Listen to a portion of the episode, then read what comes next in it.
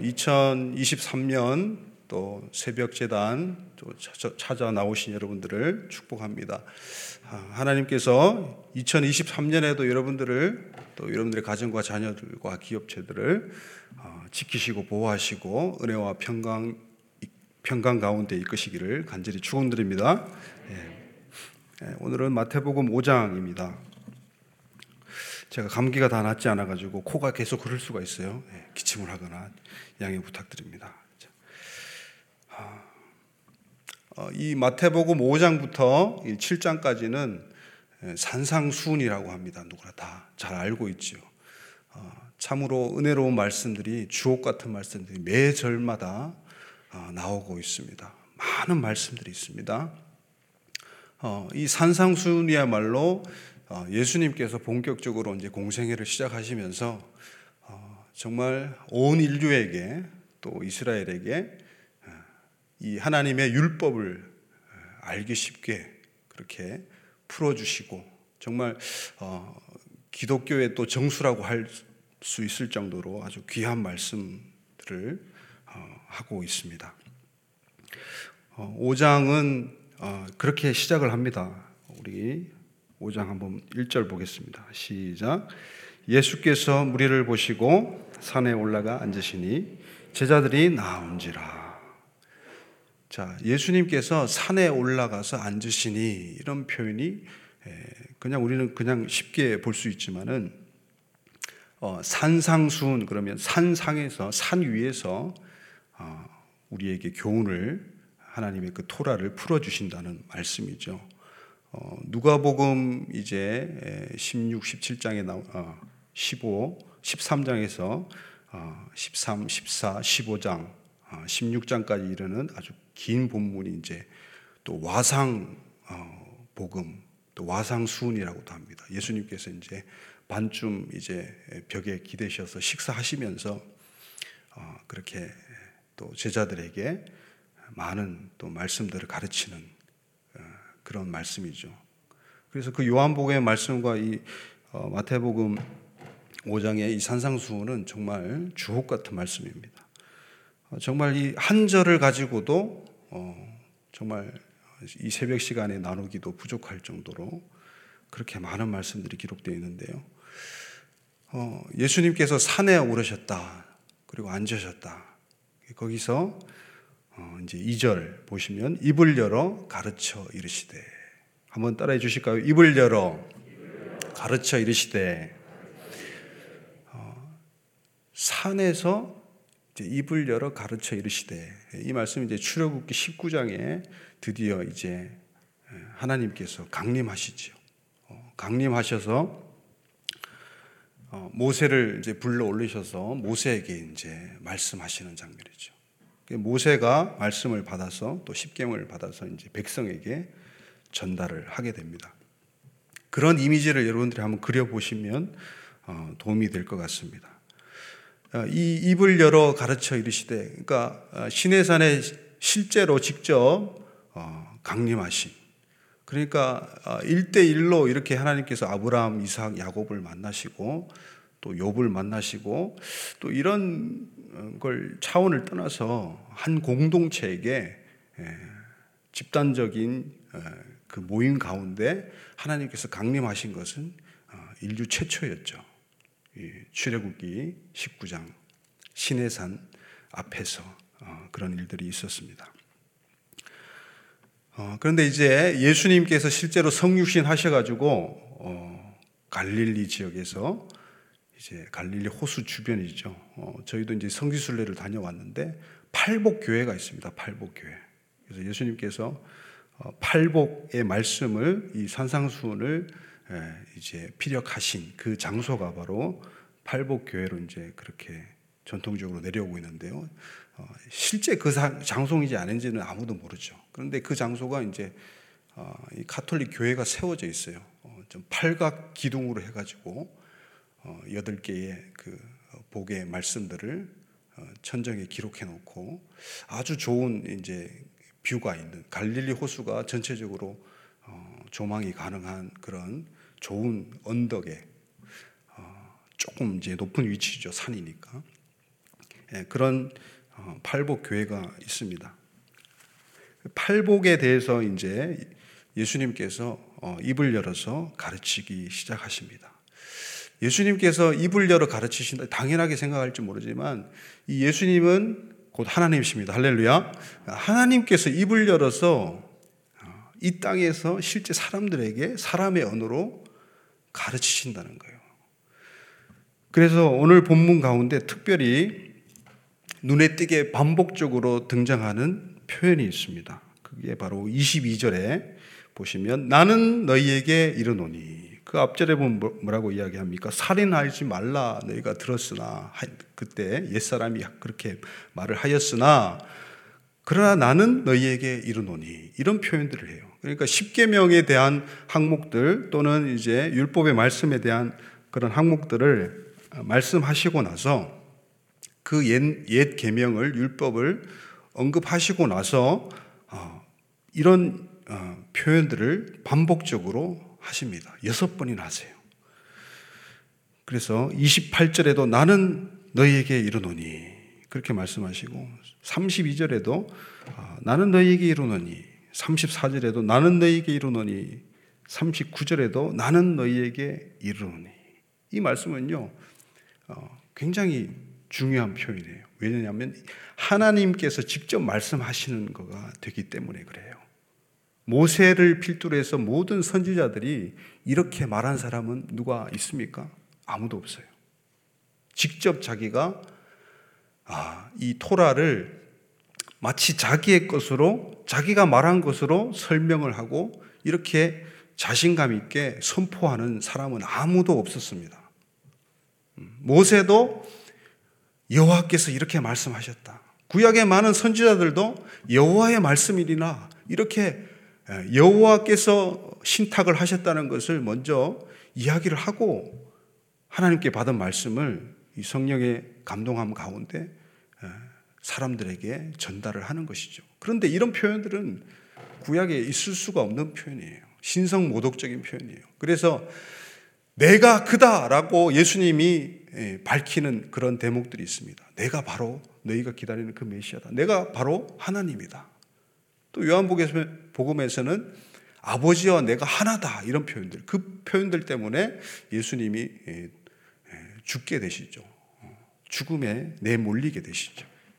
그래서 어, 내가 바로 그다, 아버지와 나는 하나다 이런 표현과 함께 나는 너희에게 이르노니, 이 표현은 굉장한 표현이고, 입을 열어 가르쳐 이르시되, 이런 표현들은 굉장한 표현인 것입니다. 바로 하나님의 그 사랑이 육화된 그 예수 그리스도께서 실제로 그 낮은 땅 가운데 임하셔서 그 또 별 볼 일 없는 갈릴리 지역에서 이렇게 말씀을 선포하고 계신다는 것입니다. 자, 우리 삼 절 한번 같이 읽겠습니다. 시작.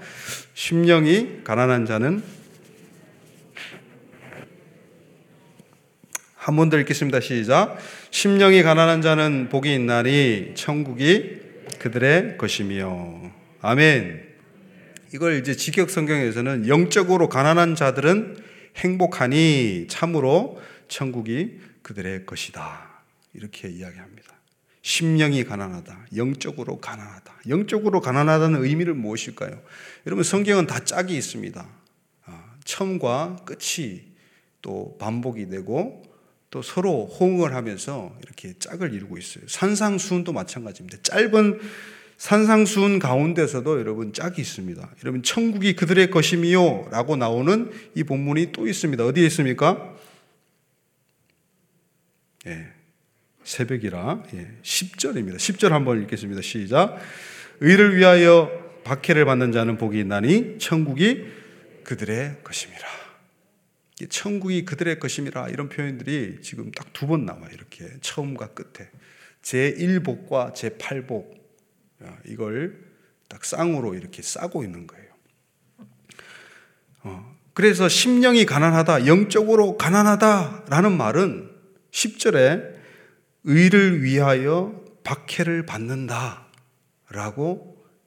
해석되어질 수 있습니다. 여러분, 영적으로 가난하십니까?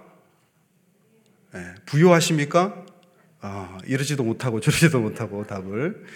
예, 우리는 영적으로 가난해야 되고 또 영적으로 부해야 됩니다. 할렐루야. 예. 어, 이 팔복을 우리가 오해를 많이 해요. 어, 우리가 심령이 가난해지면, 영적으로 가난해지면 천국이 우리 것이 되는, 천국이 우리의 소유가 되는 이런 복을 얻는다, 이렇게 오해하는 수가 허다하다 이겁니다. 그러나 그게 아니에요. 이 원어적으로 보면 먼저 복을 선포합니다. 복이 또다, 복이 또다. 심령이 가난한 자들이요, 이미 심령이 가난한 자들, 영적으로 가난한 자들은 복이 있다고 선포하고 시작하는 거예요. 할렐루야. 심령이, 내가 심령이 가난해져야지, 내가 이 복은 밟고 말 거야, 막 이러면서 심령을 막 억지로 가난하게 만드는 그런 사람도 있어요. 그게 아니고요, 심령이 가난한 자들 자체예요. 그 자체가, 그 상태 자체가, 그 존재 자체가 복이 된단 말이에요. 할렐루야. 여러분, 이 복되도다, 예수님이 말씀하시는 뭐 이 뭐 신약 용어로는 마카레오이 호이 막 이렇게 하는데요, 그건 별 의미가 없고요. 사실 이제 구약의 언어로 이제 접근을 해야 의미가 있습니다. 신명기에서도 이 행복이라는 단어, 아쉬레라는 단어 등장하고 있습니다. 우리 신명기 한번 보실까요? 신명기 띄워주실까요? 예. 신명기 삼십삼 장이죠. 예. 삼십삼 장. 어, 이거, 어, 이거는 나중에 했는데 이십구 절부터 보겠습니다. 이십구 절 시작. 이스라엘이여, 너는 행복한 사람이로다. 여호와의 구원을 너같이 얻은 백성이 누구냐? 그는 너를 돕는 방패시요 내 영광의 칼이시로다. 내 대적이 내게 복종하리니 네가 그들을 높은 곳을 밟으리로다. 아멘. 이스라엘이여, 너는 행복한 사람이로다. 할렐루야. 여기 행복한 사람이 여기 처음 나오는 거예요. 행복한 사람이로다. 이 팔복과 연관이 있습니다. 여호와의 구원을 너같이 얻은 백성이 누구냐? 여러분, 하나님께서 우리를 사랑하셔서 구원을 베풀어 주신 것, 예수 그리스도를 우리에게 주신 것, 그 예수 그리스도의 영원한 생명이 우리 가운데 들어온 것, 할렐루야. 하나님의 말씀이 깨달아지고 들려지는 것, 할렐루야. 구원을 향하여 우리가 고난을 받아도 끝까지 사수하면서 걸어가는 것, 그것이 얼마나 행복한 일인지 모릅니다. 가장 행복한 것이죠. 여러분, 그런데 하나님께서 이런 행복을 왜 주십니까? 어째서 이스라엘은 행복합니까? 어째서 예수 그리스도를 믿는 사람들은, 하나님을 믿는 사람들은 행복합니까? 왜 행복하게 하실까요? 왜 복을 주실 거예요, 하나님께서는? 바로 그 윗절에 보면, 우리 처음 나왔던 말씀인데 이십칠 절에 보면 그 해답이 나옵니다. 시작. 영원하신 하나님이 내 초소가 되시니 그의 영원하신 팔이 내 아래에 있도다. 그가 내 앞에서 대적을 쫓으시며 멸하라 하시도다. 아멘. 영원하신 하나님이 너의 초소가 된다는 거예요. 우리는 하나님의 처소가 되고, 할렐루야, 하나님께서 그 하시는 처소가 되고, 하나님은 우리가 갈 곳, 우리가 마지막으로 도착할 곳, 하나님이 우리의 처소가 된다는 말이에요. 얼마나 놀라운 말씀입니까, 여러분? 예. 우리 천국에 갔는데요, 하나님이 안 계셔. 그럼 천국이 아니죠. 우리가 그려놓은 천국에 가는 거는, 천국을 우리가 천국이라 하는 거는 의미가 없는 거예요. 하나님이 계셔야 천국이죠. 하나님이 계셔야 하나님의 나라가 완성되는 것이죠. 시편 일 편에도 그렇게 이야기합니다. 복이 있는 사람은 뭐합니까?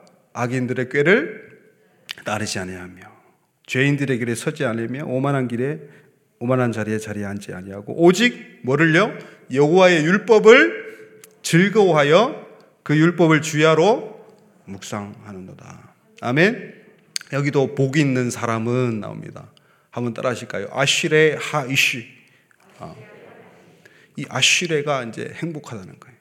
하이쉬는 그 사람, 행복한 그 사람, 복이 있는 그 사람. 지금 예수님은요, 팔복에서 이 표현을 하고 계신 거예요. 이 표현을. 이 표현을 하고 계시면서 심령이 가난한 자부터 그 복을 선포하시는 것입니다. 그런데 주옥 같은 말씀이에요. 그런데 이 팔복이요, 진정 우리에게 복이 되냐 이 말이에요. 문제는 그거예요. 이게 진짜 복이냐? 여러분 한번 읽어보세요. 이게 복인지. 여러분들이 생각하는 복인지 아닌지 한번 곰곰이 생각해 보시라고요. 아멘만 그냥 하시지 마시고 이 동의가 되셔야 아멘, 아멘을 하시죠. 진짜요? 네. 여러분 우리가 생각하는 세상적인 복은 하나도 없어요. 손에 잡히고 눈에 보이는 거 하나도 없어요.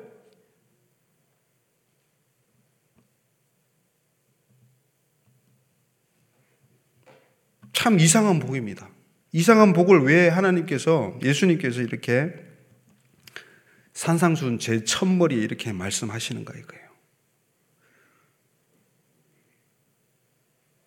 애통하는 자는 복이 있다 그러니까 애통을 막 쥐어짜려고 하고, 온유한 자는 복이 있다 그러니까 온유한 척을 그렇게 가식적이게 하고, 이 복이 뭔지도 모르고 그렇게 우리는 이 복을 사모하는 경우가 많아요. 의에 줄이고 목마른 자, 이렇게 해보셨습니까?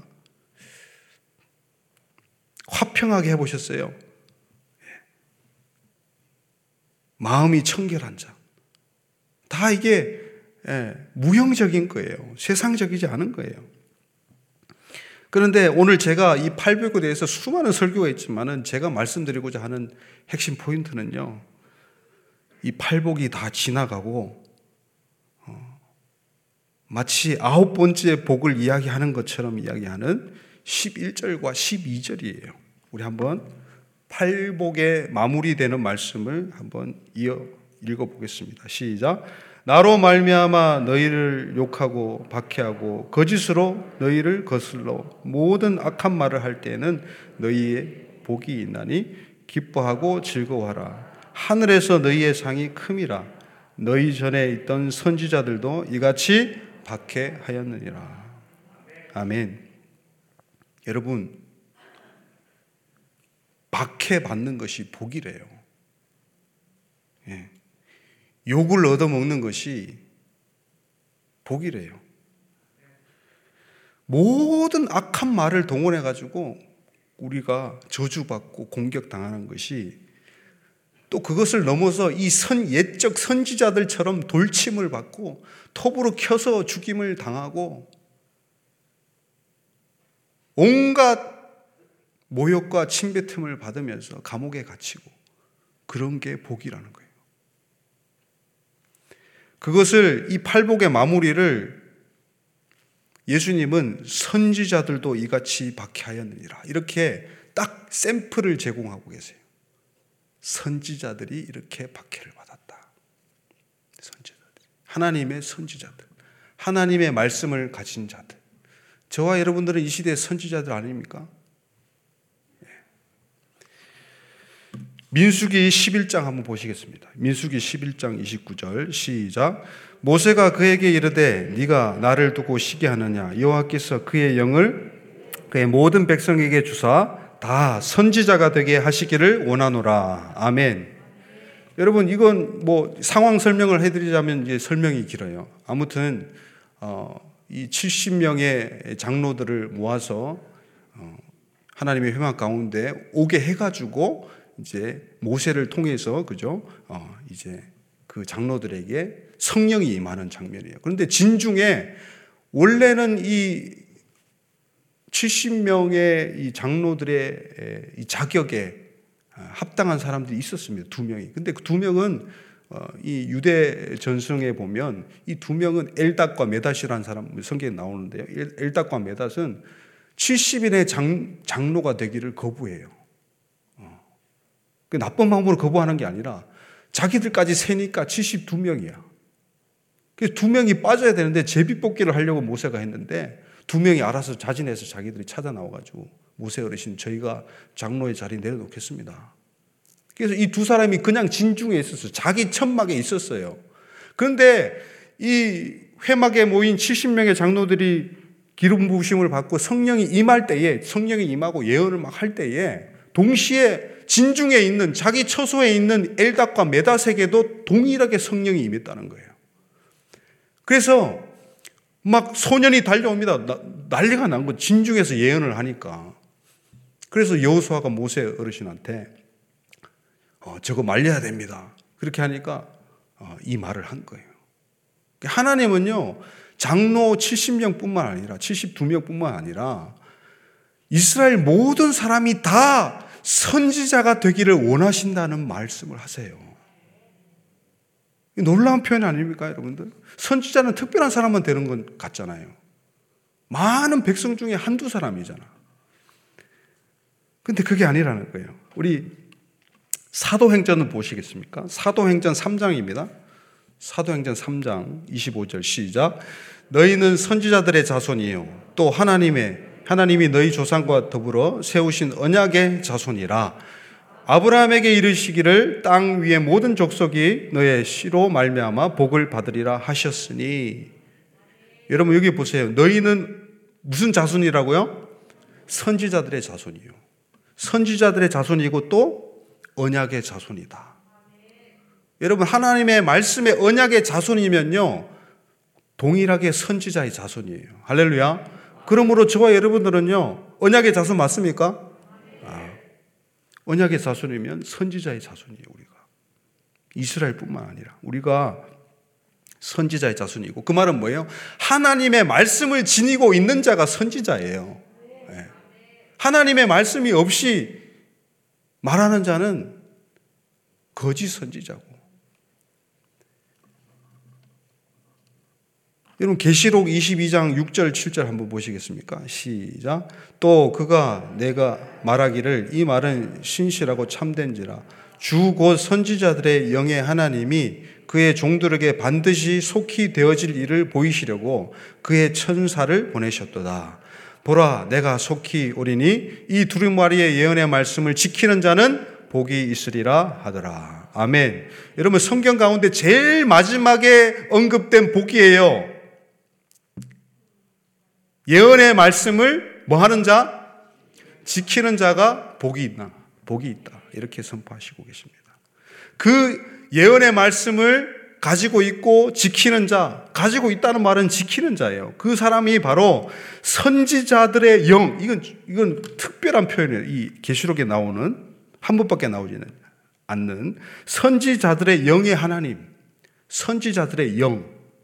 그죠? 그 선지자의 영은 뭡니까? 요엘서 이 장에도 나오듯이 하나님께 때가 이르면 모든 자들에게 하나님의 남, 남녀 종들, 어린 종, 늙은 종, 젊은 종 할 것 없이 모두에게 성령을 부어주신단 말이죠. 그 성령, 성령을 갖다가 선지자들의 영이라고 표현했어요. 그 선지자들의 영을 가지고 있는 자, 말하자면 성령께서 함께 하시는 자는 어떤 자들이에요? 말씀을 지켜내는 자들이에요. 할렐루야. 말씀을 가지고 있는 자들이에요. 그 자들이 복이 있다 이겁니다, 여러분들. 무엇을 해서 복이 생기는 게 아니에요, 여러분들. 하나님의 말씀이 떨어지고 그것이 들려지고 주어지고 우리 마음 가운데 품어지고 그것을 지키려고 지키려고 애를 쓰면서 그 지킴을 통해서 박해를 받으면서도 그것을 지켜내고 끝까지 말씀을 수호하는 자, 그 자들이 선지자들이고 그 자들이 종국에는 복을 받는다 이 말이에요. 이미 복을 받은 거죠. 복이 또 선포를 했으니까요. 여러분 팔복은 이렇게 끝나는 거예요. 이렇게 끝나는 거예요.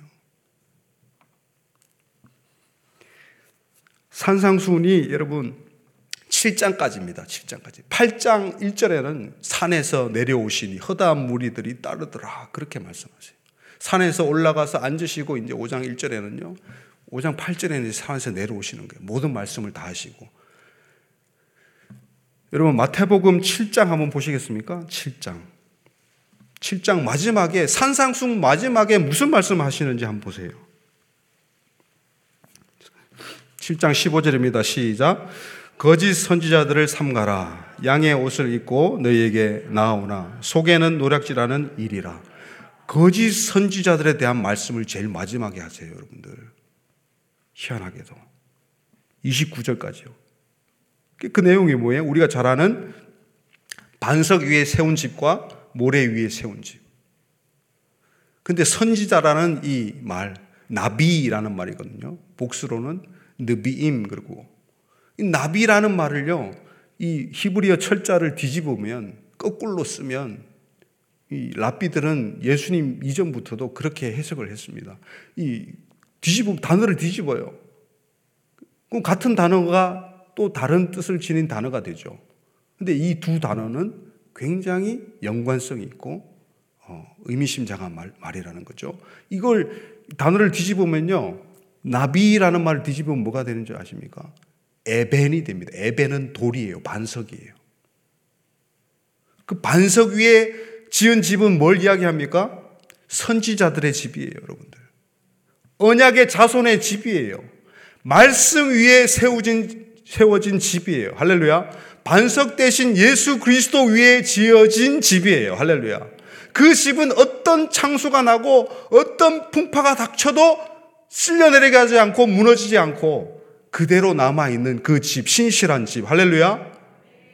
그만 무슨 말입니까, 이게? 말씀을, 말세에 심한 박해가 올 때도 지켜내는 바로 그 사람. 할렐루야. 그걸 가리키는 거예요.